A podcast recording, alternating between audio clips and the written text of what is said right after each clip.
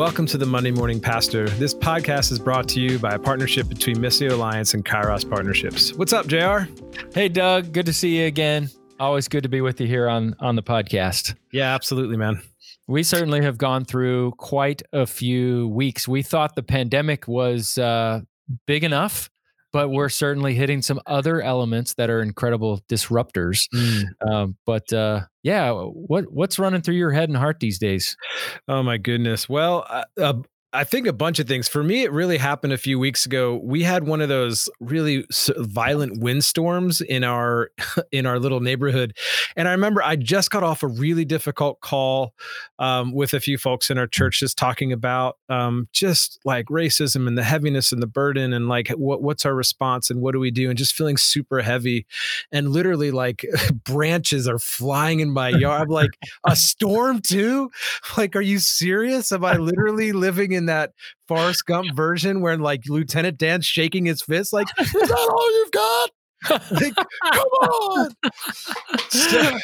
I love that you just went from like heavy issues to a Forrest Gump. Uh, metaphor dude because it felt like it it was like man it was crazy but i think that's just it is um ooh it's it's just been heavy i feel like our um yeah just a lot of deep sighs in my spirit in the last mm. few weeks and and i think it it it really you know you, you, hear people say things like seminary doesn't prepare us for some of these things and and the, I, I think you know nothing really prepares us for this kind of stuff it's like it's almost like um, I, I had someone gave me a book a couple years ago called The Worst Case Scenarios, and it's just yeah. like a joke of a book. But I feel like I could probably write a chapter on that. You're like, is that fiction or not? Yeah. I'm reading a biography right now. Um, it reminds me of the this meme. There's this like woman like squinting with her hands on her knees. I may have even sent it to you. And she said, "Here's a picture of me looking outside to see what chapter of Revelation we're doing today." And we and we laugh because we're gonna cry if we don't. Yeah, that's exactly um, right. That's exactly yeah, right. I honestly feel like one of the one of the things that has been really good is uh, just the the consistent meeting with my spiritual director. Yeah, um, yeah. Say more about that. Yeah, so a couple things. Um, the one thing that was really helpful is I was just sharing about where I was at, and um, you know, I, I, know you know Jared, but uh, I was planning to have a sabbatical starting the end of June, and that yeah. has been postponed to next summer. Um, and so it's it's been hard. I think there's just been uh, I, I I've used the word grief, like it's really been just a grief, and it's been two years in the making, and it'll be three years by the time it gets there. But I'm also super grateful that I don't have to go through more isolation and isolation. Mm. So there's some mm. really great things too. But the one thing that my spiritual director did is he said, well, let's think about the five stages of grief. Mm. And, you know, he's like, you know, denial and anger and bargaining and depression and acceptance. And it's like, I was able to put like, yeah, I'm depressed. Like I'm in the depression space and, mm. and it not, not that, clinically. That's, that's not a clinical, yeah. it's just like, I just, the weight of it just feels super heavy. And so, yeah. but it, yeah but even you know we've said this before on the show like naming it has a way of taming it. And so i think that was that was one of those things like more personally and i think part of that is because um it's just the the season feels like it's there's no such thing it feels like there's no such thing as a small decision right now. And it also feels like we have to be hyper aware of every word we say of every you know action we make and things like that. And so mm-hmm. i feel like um, another thing that he said it was really helpful he said when our emotional immune system is worn out, uh, we will tend to make to to to hold the small things and behold them as big things. Mm. And I mm. feel like that was very helpful for me to recognize, like, oh, right, my emotional health is pretty tattered at the moment. Mm. And my sense is everyone's emotional health is pretty tattered at the moment. And like we think about in in, in healthy days of working in church ministry uh, you know i know jr you and i would use the word you know we talk about emotional intelligence a lot and it's like no one is emotionally intelligent right now or at least very few people are because we're emotionally worn out. And so that just felt like a gift just to sit and like oh wow. And it also became an invitation to realize that I think the most, some of the most significant work pastors can do in this season is to continue to work their life giving list, to continue to work their self care, to, to build into their friendships, and mm. to realize that like we don't carry this stuff alone. Mm. And I think the enemy wants to lie and tell us that we're all alone and we have to come up with the answers and figure this whole thing out. So, yeah. yeah. I was just on a coaching call literally right before coming on to record this. And we just asked the question, which we've asked many times, you and I before, of each other, of ourselves, of other leaders. You know, what lies are you tempted to believe in this season? And it just opened up this whole can of conversation and space where he had not processed before. And I just think that's important for us to process in the season. You know, what lies am I tempted to believe? Because naming lies has a way of changing lives. Mm. And I mm. just think that's really important that we we're doing that and just acknowledging the tension. There's just so much going on.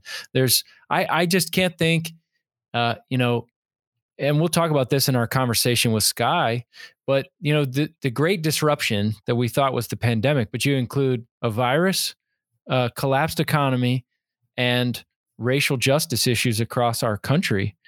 Um, those are three huge disruptors, which one by themselves is enough to cause interruption and disruption in massive ways. But you put all three together, and that's a social and cultural upheaval.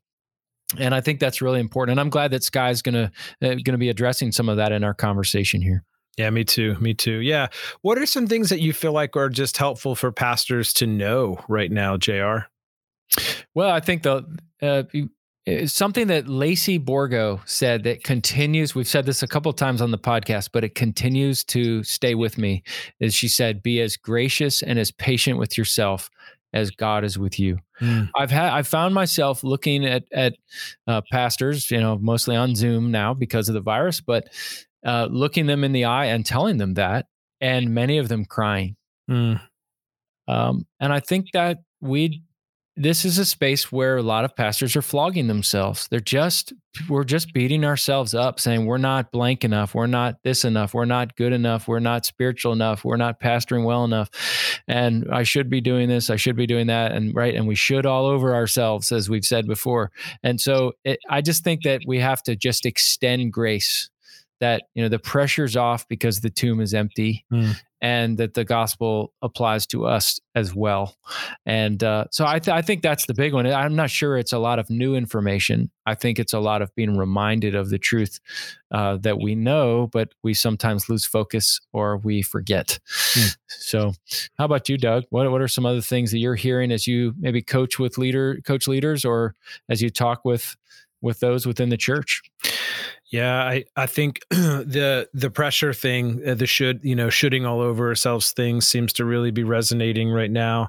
Um, I, I think too one of the things that I'm hearing a lot of is people feeling like what is it what does it look like to appropriately engage the social media conversation right now as a mm. pastor and mm. like it's it's fascinating and i you know i have zero answers uh you know me i'm i'm not a big social media guy like i'll log on once a year and if it's someone's birthday it's like hey happy birthday um but in some ways it, it is an interesting place and, and i think it's a place i need to grow in just in terms of understanding like how that works and what that is but i've just yeah i was talking with someone the other day and it was really interesting. He just said like i know my private life but what does it look like to publicly be a person of peace in this season? And it was just it was uh, you know i thought yeah that that's a whole that's a whole separate set of pressures that i don't think pastors even 10 years ago we're necessarily thinking about like what does it look like to have that present like what does presence look like there? And even like what you know and even saying this isn't really presence there or like how do we have that healthy conversation? And we should probably just have jay kim back on and he can tell us all the answers. Just like go analog man. Go analog. But yeah i i think that that's something i'm i'm hearing um I think too, just you know, like that that idea of gentleness. Like, what does it look like mm-hmm. to just be gentle? And even I think stuff that we've also heard Lacy and other spiritual directors uh, and folks that we know say from the perspective of like we have to be people pastors in this season need to be attenders and not fixers like so we attend and bear witness but w- we're not the fixers like we mm. can't fix these things and I think too, it's almost like we just need to be ready to to be in in the in the long haul journey of healing ourselves and as we as we help others heal too mm. and so i think there's just a lot of healing that needs to take place right now as well mm.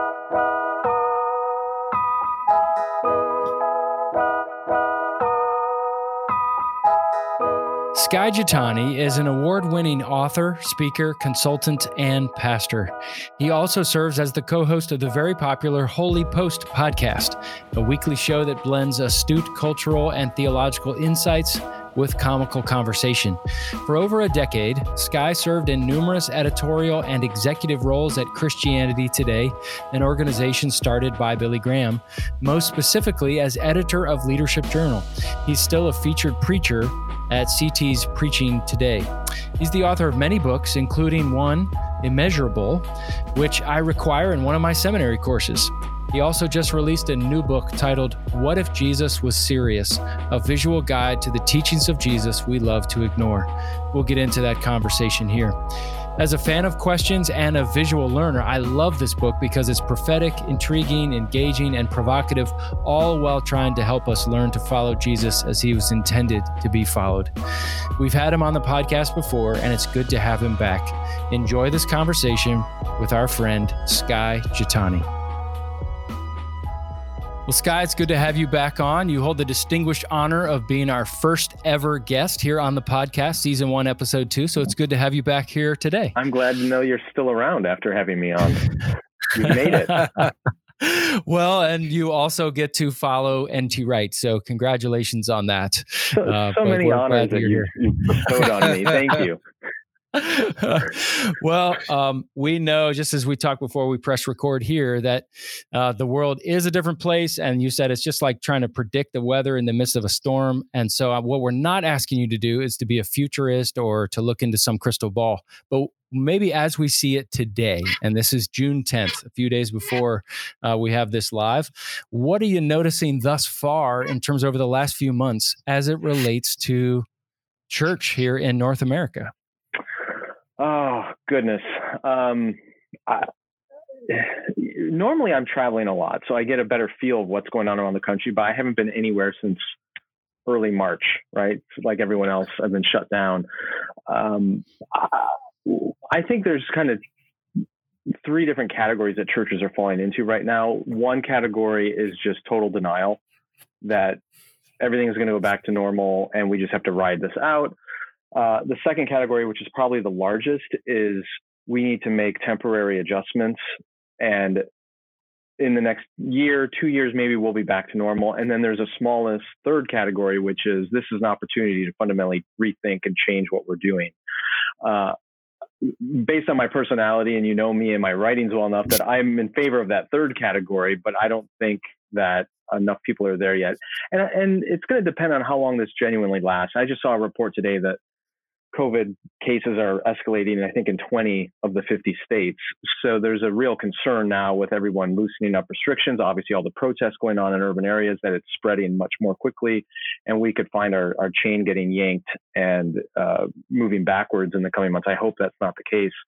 But I don't think we're going to see more churches and church leaders wrestling with really systemic change if this if the worst is behind us they'll write it out they'll go back to the way it was um, i think there's a lot of reasons to rethink the way we're doing things apart from any pandemic so the pandemic was just forcing people to, into the conversation that you and I and others have been having for a long time, but we'll see. I just I don't know yet soon to really be a, a hinge point or not.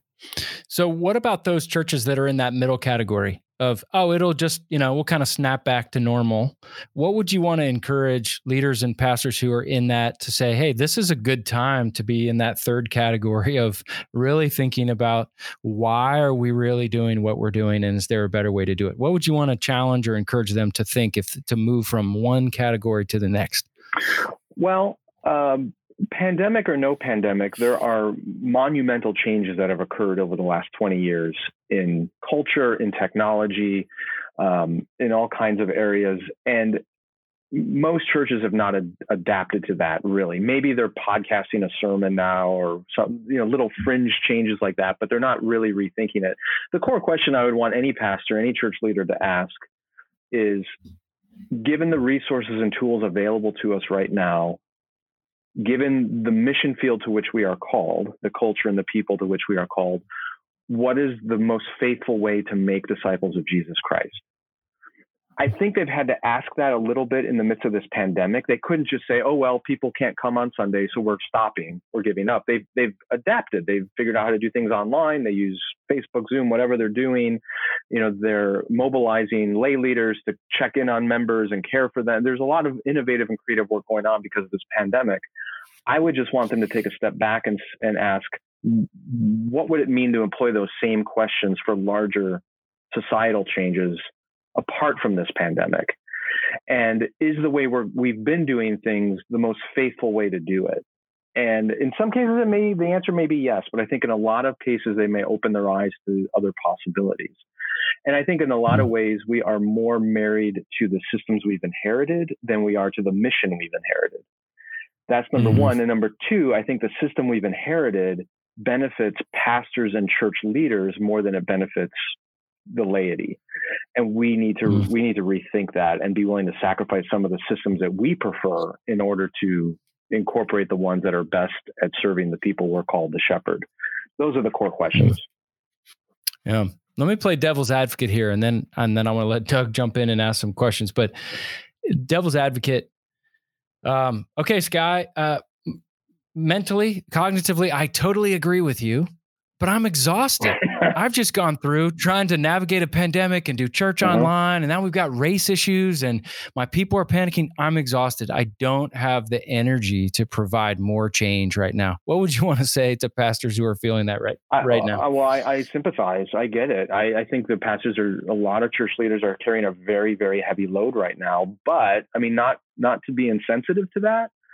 Part of the reason this load is so heavy is because you have you have resisted changing up to this point.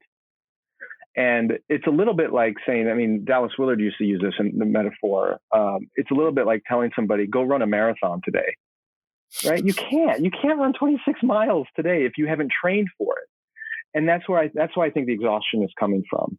And this COVID thing may blow over. The protests may go away. Um, the economic crisis may recover and we may go back to the way things were, but we're just putting off the eventual marathon that's going to kill us because we're not training for it right now. So I get it. You're mm. tired, you're exhausted, but part of uh, being faithful, you know, it isn't just faithful to a mission, it's faithful. To it's faithfulness to the people that God has entrusted to us. And mm. part of that means re-examining the systems we've inherited. And if you haven't been willing to do that up to this point, you can't just say, well, it's too, too it's too exhausting for me to do that now.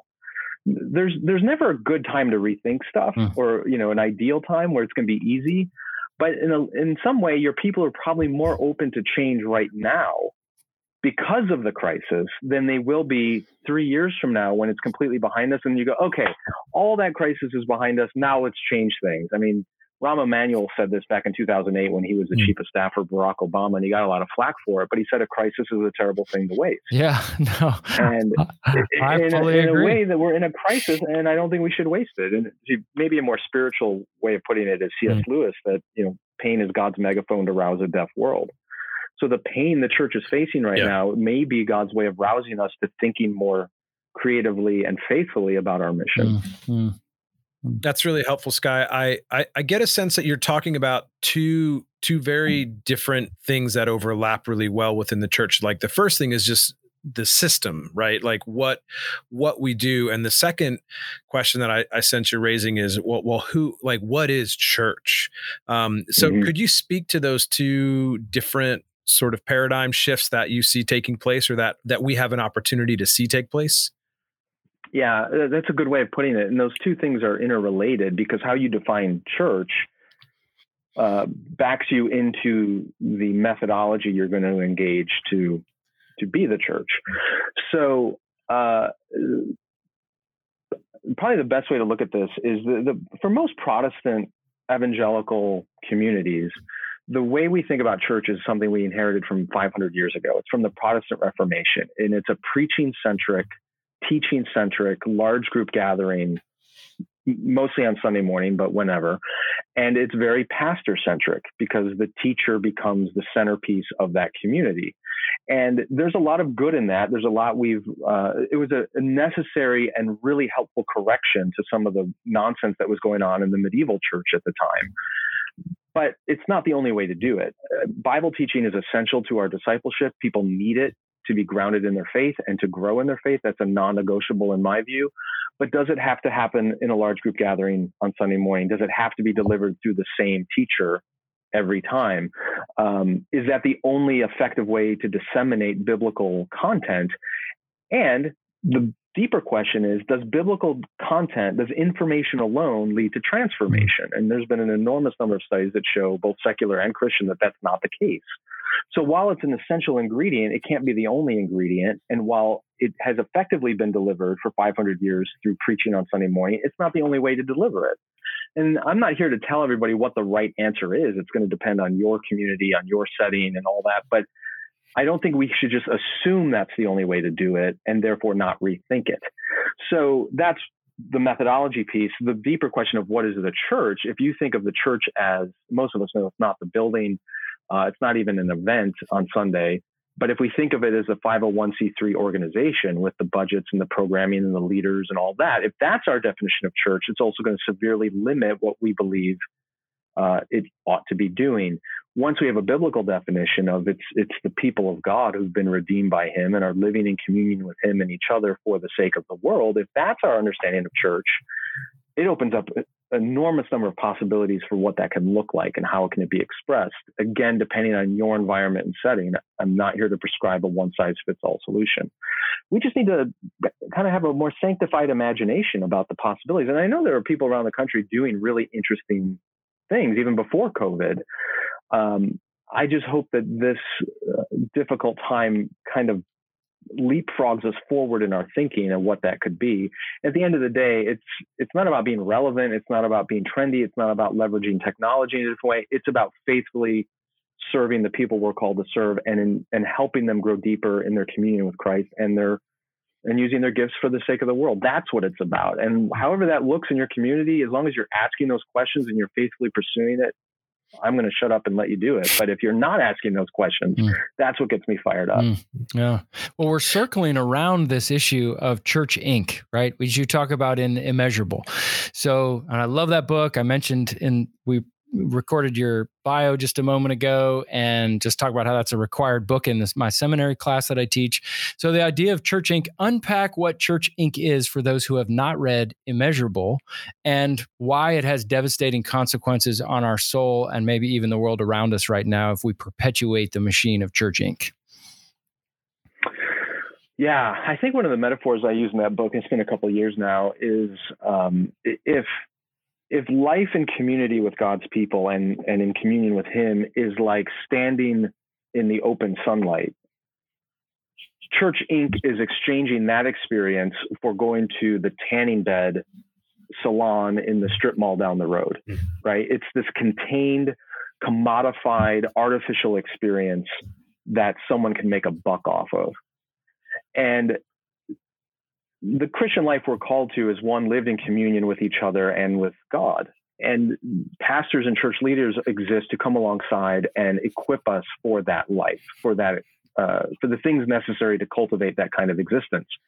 But when church becomes an, a corporation or a, a consumeristic experience, pastors and church leaders go from equipping people to live that way to commodifying it into a business and it's come and we will dispense the religious goods and services that you desire.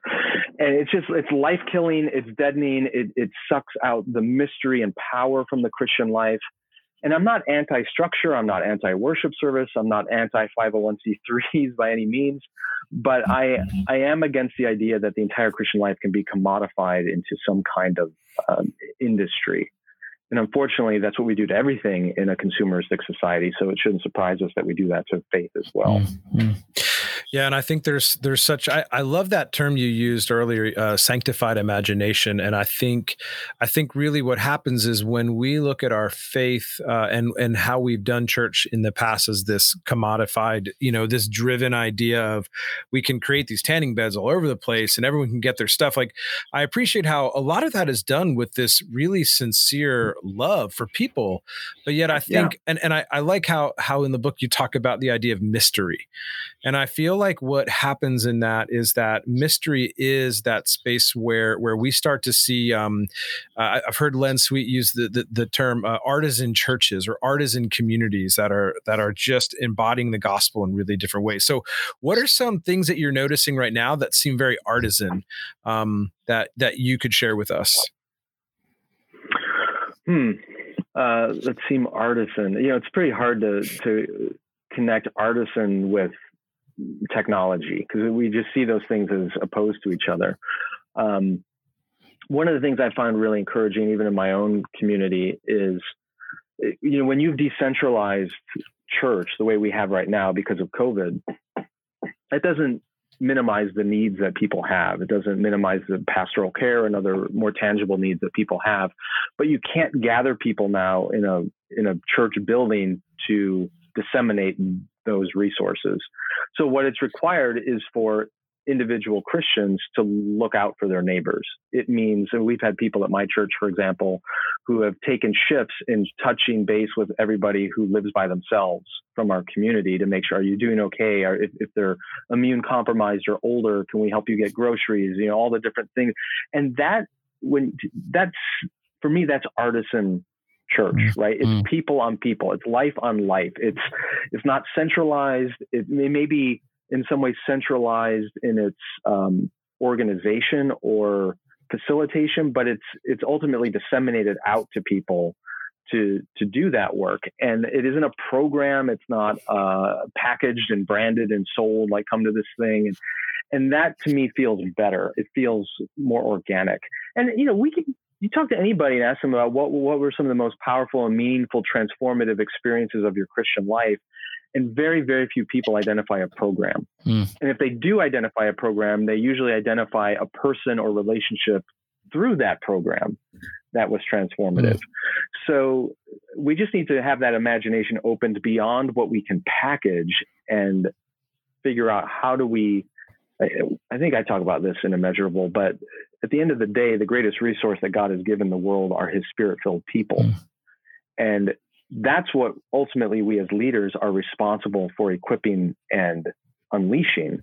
So the more we keep them bound up into these institutional frameworks that make us feel happy, the less they are out engaging the world around us and the people around us. So um, anything that moves those people out into the world and, and empowers them, I see as artisan. Mm. Anything that contains them and restricts them, I see as industrial. Mm. And it's satisfying to the people running the industry. It's not very good at accomplishing what God actually wants done.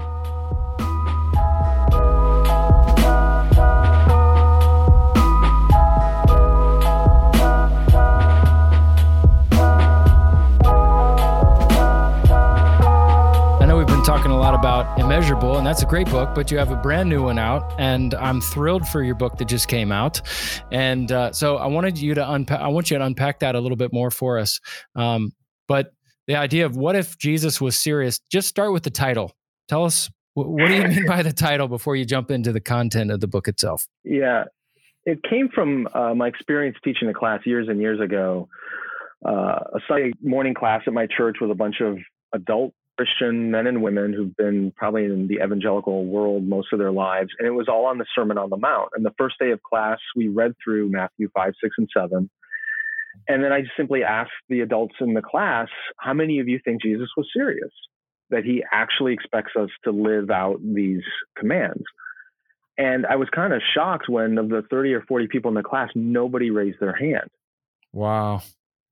And and so finally I asked, well, why, if you, okay, if you don't think Jesus was serious, how do you, what do you make of this sermon? And I started hearing what I, what I recognized as regurgitated messages they'd heard about the Sermon on the Mount over the course of their Christian lives. Things like, well, no one can really live this way because it's impossible, and Jesus is just using this sermon as uh, a way of uncovering our need for grace because nobody can do this. Or if you really live this way, you know, if you forgive your enemy and you know all these other countercultural commands, you're going to be destroyed by the world, and and this doesn't work, and you know it's clearly hyperbole. I was hearing all these excuses, and what struck me was numerous things, but the biggest one was the sermon ends with the parable of the wise and foolish builder. And the and someone brought that up in the class and and we we have that silly little Sunday school children's song about you know building your house on the rock and all Go ahead that. and sing it. We'd love it. but what, what, what, got me about the, again talking to these adults was they took that parable and and said, well, this is about being a Christian or a non-Christian. If you're a Christian, you're building your house on the rock. Wow. If you're a non-Christian, you're building your house on the sand. And then I said, no, no, no, let's read it again read the parable. What does Jesus say? He says, The person who does what I have commanded is building their house on the right. Mm-hmm. In other words, he was serious that he expects us to live out these commands in the Sermon on the Mount. And he even ends the message with this parable saying, This is how important it is that you do it. And yet, all these Christians in the church their whole life had been taught all these excuses for not doing what Jesus taught. Mm-hmm. So that's really where the book came from is it's an exploration of the Sermon on the Mount and how would our posture as Christians in this culture be different if we took him seriously? And the argument I make in the introduction is maybe the reason our culture doesn't take Jesus seriously is because they see that we don't. And that's kind of the crux of the whole thing. Mm-hmm. mm-hmm. So, why do you feel like, um, just in all the stuff that we have going on right now, why do you feel like this is so important for the church? Uh, you know, I think one of the big takeaways from what's going forget COVID right now, although it's related, but when you look at what's going on with the police, what's going on with the government, um, the riots and protests, at its core, I think a big, big piece of it is that a lot of the structures of our society have lost their moral authority. Right? The police are only able to do their job effectively if they have moral authority, if people trust them. When they no longer have moral authority to tell you to do something, that's when they have to use force, right? That's when the only authority becomes the fact that they have a gun or they're carrying a stick or riot gear. When when the government loses moral authority, they can't get up and say, hey, this virus is dangerous and we need to social distance and wear masks. People go, ah, who knows? Who cares? You, you're no authority. I can do whatever I want. And you have the problems we have. And I think the same thing's going on with the church. A lot of the church has lost its moral authority for various reasons, but at its center, because what we proclaim we believe, they don't see. And it isn't just the normal run of the mill hypocrisy that we all have in our lives to a certain degree. When they see um, established, uh, platformed Christian leaders saying things like, um, you don't really have to turn the other cheek. And in fact, we want to vote for people who are going to beat up the bullies in our lives you're losing moral authority. So at the end of the day, this this is a crisis that the whole culture, the whole society is facing. But if we the ch- as the church can't figure this out and reclaim the moral authority by actually seeking to live like Jesus, then the whole the whole thing is in trouble. So the book is about moral authority. How do we take Jesus seriously? But you do it in a prophetic but very whimsical way. And we were talking about this before we recorded. Um, and we've been, if anybody's been following you on social media for a while, you know, you post these drawings that you're making, these doodles that are really good. I'm, I'm actually shocked. I've known you for a handful of years. I did not know you knew how to doodle and draw so well. Um, but uh, talk about the seriousness of the title and the seriousness of the topic met, met with these whimsical drawings and these sort of visual representations. How did you come about sort of melding the, the, the two ideas together? Uh, when I re- my book with which came out in 2011 is far my best selling book. and that book, contained a handful of really really simple small doodles, kind of back of the napkin stick figure doodles, and I realized that they really resonated with people. When there's a lot of people in our society who learn visually, they're not primarily readers or uh, audio learners; they're visual learners. And so when I realized that, that's when I started doing more and more of these doodles. And so what if Jesus was serious it contains short readings because I realize people's attention spans are are very short. But I, then I thought, I, if I really want to get the message out, I, I need to have a visual component to it. And I'm uh, too cheap to pay an illustrator to do really good stuff, so I had to figure out how to do it myself. And when you think about social media, Instagram, even Twitter, uh, so much of the communication that happens there is visual. And so I kind of found myself just as a teacher realizing I need to figure this out and come up with other ways of mm. communicating these ideas. Mm. Do you teach that way? Do you are you constantly drawing when you're speaking or teaching or preaching somewhere? Not constantly, no. I mean, it depends on the setting. When I'm when I'm strictly preaching, then no. Uh, in fact, my preferred way to preach is not to use any visuals at all, which is completely countercultural. Uh, hmm. When I get invited places, everyone's like, "Where's your PowerPoint? We haven't gotten your PowerPoint." I hate PowerPoint. I don't want to use it. Um, sometimes, if I'm doing more of an interactive teaching session, I will use uh, a whiteboard or flip chart or an iPad and project up there, and I'll doodle a lot there and use illustrations that way. But typically not for preaching. I think one of the things we've really lost in much of the church is the ability to listen well and to mm. reflect well because we're just overstimulated by so much going on. So my preference would be, especially in a Sunday gathering of worship, is to slow things down and have less stimulation and more hmm. quiet mm. and more reflection. But if it's in an interactive teaching environment, then I tend to use you know a marker and a flipboard, and I'm I'm a happy camper.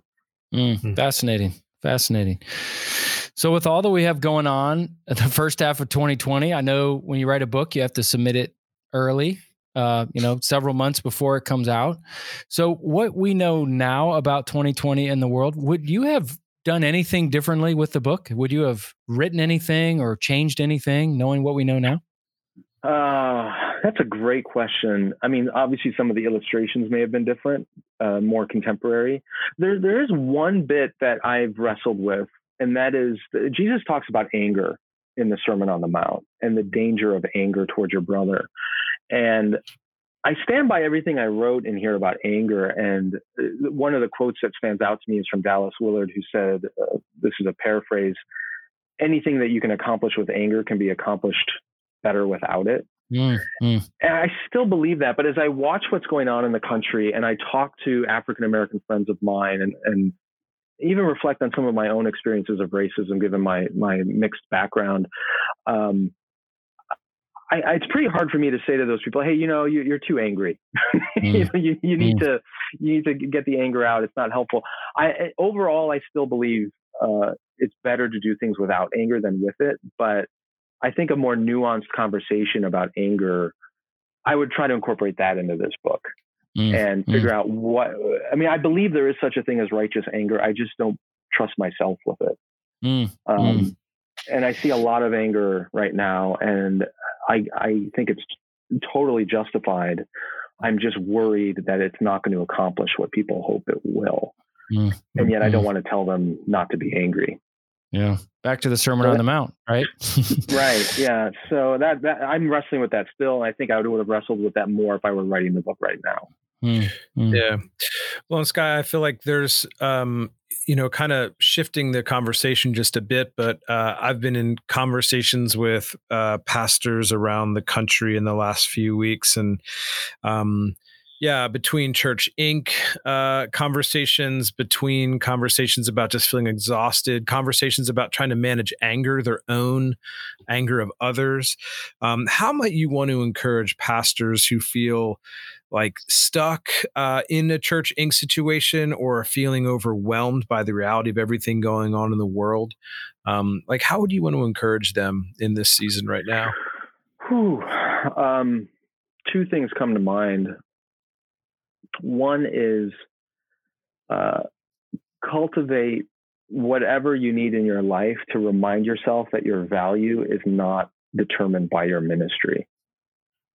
Mm. So I think we get exhausted, and this is true of not just ministry, it's true of any vocation, it's true of parenting. It's when we attach our value and significance to the outcomes of a particular calling of ours, it's a recipe for both idolatry and disappointment.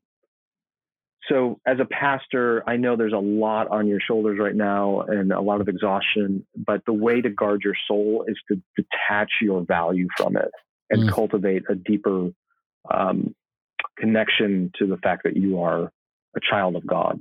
That's mm. first and foremost. The second one is more practical and a little bit more difficult. Um, I, I, forget who said it, but years ago somebody said it's almost impossible to get a man to understand something when his salary depends on him not understanding it. Mm-hmm. I have found that my ability to think broadly about ministry and even my calling as a minister has been far more rich once my livelihood was not attached to it. I know that mm. sounds kind of counterintuitive, but uh, I'm not telling every pastor like quit your job, leave your church, go work at Starbucks or something. But the degree to which you are financially dependent upon the system that you are critiquing, the less you're likely to critique it mm. and change it. And I know this cannot happen overnight, but I think one of the, the systemic rethinkings we have to employ here is how do we how do we begin to cultivate uh, financial security for ministers apart from the people they're called to minister to? Hmm. And that's where bivocational ministry, I think, needs to uh, gain traction. It is, and I think it needs to grow. Uh, more creative sources of funding. I remember as a seminary student, I was at church with my dad, who's not a believer. I think it was like a Christmas Eve service. And right after the service, my dad turned to me and said, How can I believe anything that pastor just told us? And I said, well, you know, I'm in seminary. I know the Bible. I can tell you what he said is good. It's it's fine. He's like, no, no, no. My, my dad said, my point is, all of you people here in this congregation pay his salary, right? I said, yeah. And he said, and you guys could fire him anytime, right? And I said, yes. And he said, so what incentive does he have to tell me anything other than what I want to hear? Mm. Wow. And here's this non-believer in the church realizing there's something broken in the system that disincentivizes the, the leader from saying necessary things because it's a system in which they're rewarded for telling, particularly in ears, essentially. Mm. And I don't think that's what all pastors do, but the ability to to regain our prophetic witness, our moral authority, I think partly has to do with the economic systems that we are beholden to. Mm. And if that's on your mind as a church leader, I think it's worth praying about. I think it's worth talking about. And I think it's worth putting in a plan a place that may take years, but one that gives you more flexibility from the, that economic um, restraint that you're under. And I've seen this multiple times where pastors know what needs to happen or what know what needs to be said. Not just pastors, but nonprofit leaders of all sorts, and they mm. don't because of the implications for themselves and their hmm. families. And, and it's a terrible place to be in. But I think that's one of the things that causes them so much stress. Mm-hmm. And there's hmm. two ways out of it. You either capitulate or you figure out how to become less financially dependent. Mm-hmm. Fascinating. Fascinating. And I guess maybe the hope is that if the church uses this time and season that we've been granted to rethink everything um, and to put uh, ministry in the hands of the laity, um, maybe there is a really hopeful opportunity for pastors to recognize their job as lead equippers um, as you know leaders from not from the perspective of just sermon oriented but leaders from the perspective of caring shepherding pastoring and helping to call people into truth uh, and lo- truth through love which i think could be really powerful but yeah appreciate those those thoughts guy those are really those are helpful and i'm sure like there's a lot of pastors right now listening like yeah there's something i really want to say but i know that that big donor sitting in the front row you know is going to really disagree with it or or it'll, it'll be impacting um, mm. later. So yeah appreciate those thoughts. Yeah. Yeah final question for you skye before we let you go. What projects are you working on right now? I know the book is out which is really exciting but uh, if you're comfortable to share what's rolling around in your mind and your heart these days of what's whether it's on paper whether it's a video what projects you're working on you're pretty excited about these days well, I'm always working on my daily devotional with God mm-hmm. daily, so that's that's a, just a constant output for me. Right now, we're in a series about uh, Jesus parables, and I think probably in the fall, I've been studying up and noodling on a new series about uh, the Lord's Supper and communion, and kind of just the table in general as a theme throughout the Bible. Um, I started writing a new book a couple months ago, which tentatively is titled American Christian mm. which is about a lot of issues of identity and what does faithfulness look like, uh, you know, in our pluralistic culture. And I felt a lot of resonance, Jr., with your new book. Mm. Um, but the problem is, as I was, I'm a couple chapters into writing that, and then the world exploded. yeah. And when you're trying to write a book about what does it mean to be a, a Christian in contemporary society, and you feel like society is this etch a sketch that just got shooken up and you don't know what where everything's going to land, I, I, just had to put that project on hold. Mm. Like I've come back to that once I can see where some of the pieces land and where we are. Um, so like you said, you, you, you write stuff and it's months in advance before it ever sees an audience. And when I'm trying to write something timely, you can't write now. It's just mm-hmm. there's too many unknowns. But that's what's on my mind, and a lot of that has to do with identity. And um, I'm trying to just explore more of what what I learned, good and bad, from coming from a mixed ethnic background, mm-hmm. and and meshing that with some sociological data and research and thinking that's been done by brilliant people about the instinct in our society today to reduce everybody to a single identity. Mm. And what does it mean to hold multiple identities all at once? And how does that make us kind of fully incarnate people with many dimensions and what would it mean for us to view each other that way, to view our brothers and sisters in Christ that way, to view people who are different from us that way, particularly in a in a country whose whose motto is supposed to be "e pluribus unum," mm. but we don't really live that way. Mm-hmm. So that's those are the issues that are on my mind: identity and diversity and pluralism, and and what does a 21st century faithful Christian look like? So mm. we'll see mm. if anything comes of it. Yeah, well, that's great. Well, thank you again, Skye. It's great to have you back on the podcast, and uh, thanks for your contribution. And uh, really, thank you too for writing the book. We're really grateful for that. And uh, again, as a visual learner, I'm really excited about those uh, those visuals because that's how I learn. And uh, but always great to have you on. Thanks so much for being with us. You too, guys. Thank you.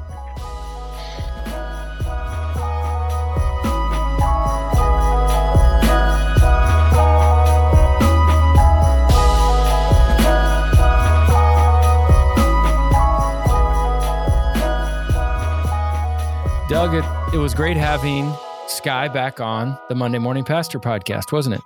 Felt like we came full circle. yeah, yeah, that's right. From episode or season one, episode two to now season four, episode two.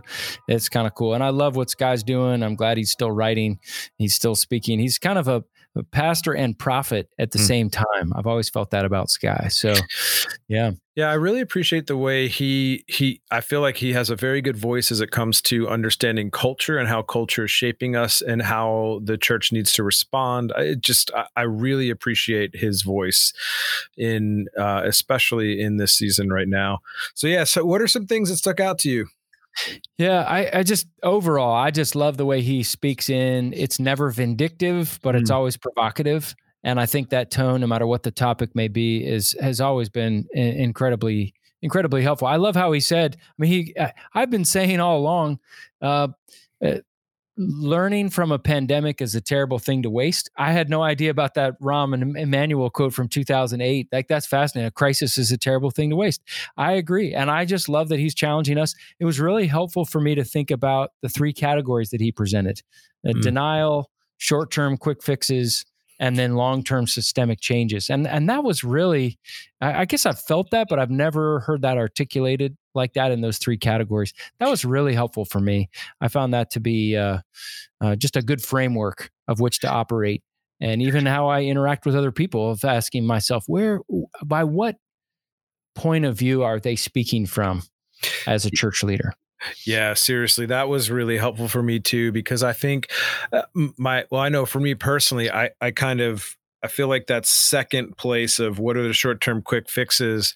Um, so much of the last three months with everything has been really geared around that. But it feels like the most significant work is saying what is the long view ahead and how does this how does this change our orthodoxy or orthopraxis? You know orthodoxy doesn't necessarily change but orthopraxis needs to change drastically. And it almost felt like I, I think what i appreciate about his tone is it's not this doom and gloom but it's this invitational um, yeah, I mean, like what could happen? And and I love the way he framed that too, given the resources and tools of what we have right now. What's the most faithful way to make disciples of Jesus? Yeah, that was a great, and I love that he prefaced it that way. Given mm-hmm. the tools and resources available to us, That's that's great because we can't do it all. Mm. But what with what we have, how do we steward it well? That was a great question. Yeah. What else stuck out to you, Doug? Yeah, uh, I I mean the churching stuff is just always fascinating to me. I feel like in in a lot of ways. Uh, just recently, I had a question with with a young leader who who's working uh, at a, at a at a church where they're just really struggling through performance based stuff. We need to perform better. We need to have this, and this needs to be a little more polished. And I don't think there's anything uh, there are some things that I feel are wrong with that, but I I think this is just this is more of the same conversation that just has continued to happen. So I think too, just realizing in this uh, in this season, I feel like there is this temptation to say, how do we make everything pretty and good when in reality we have to just continue to to, to strive for authenticity, to strive towards opportunities to to continue to point people to Jesus, and to realize that yeah, maybe our leaders right now, the greatest thing we can offer is we're not really sure what this next thing is going to look like but we're going to learn we're going to lean in and we're going to continue to love people and just and just say like lord we trust you. And and i think that's and this is probably a little bit different but even just i had this thought as you were saying like the holy spirit the father and the son are not surprised by this like this isn't mm. surprising to them and so i feel like even that gave me just just a good just some good things to think about mm. um, and to process mm. on my own mm. i appreciated how he talked about um, how he might word things differently or, or maybe add some things about anger mm. um, but that haunting question still remains with me and i think it should remain with all of us the title of the book what if Jesus was serious? Right? Isn't that the discipleship question? What if Jesus was serious? It, yeah, even as he's talking, it makes me want to go back and reread the Sermon on the Mount, Matthew 5, 6, and 7, uh, just to be reminded of that. He does take it seriously, and he wants us to take it seriously. And um, I'm so glad he included the emphasis at the end there on building our house on the, the, the rock or on sand. And uh, yeah, Jesus was serious about listening and doing mm. uh, with what we have. So, yeah, wanted to leave uh, our listeners with some resources and then some questions here. So, a couple things we mentioned the book Immeasurable uh, that's that's number one that we recommend that book. I, I, endorse that book. I highly recommend that book. Um, we have, of course, his his most recent book that just came out uh, just a week or two ago. What if Jesus was serious? And we we want to uh, recommend that highly. Those drawings, seriously, those drawings are fantastic. Uh, and then uh, we also want to encourage you to go back to season one, episode two uh, of the Monday Morning Pastor podcast, where you can hear our first guest that we had. on the on the episode there uh, on the podcast. Uh, speaking of podcasts, he and Phil Vischer, the founder of Veggie Tales, they host a very popular podcast we mentioned during his bio, the Holy Post podcast with Phil Vischer. And uh, we highly recommend that. It's a great podcast. I enjoy hopping on that um, and listening to that. And then also, he talked about his With God uh, daily devotions uh, that he uh, that he has on that. And you can find that out on his website, skyejethani.com slash with dash God dash daily. We'll make sure we put all these in the show notes. Um, but uh, yeah, Skye Jethani. It looks like Jethani, but it's pronounced Jethani. S K Y E J E T H A N I. SkyeJethani.com. You can find out all the resources there. Doug, what would be some uh, questions that we can have here? Yeah, great question, Jr. Never mind. um, yeah, I the, the, questions that are really stirring in me. First one is this: uh, What has the season stirred up in you personally?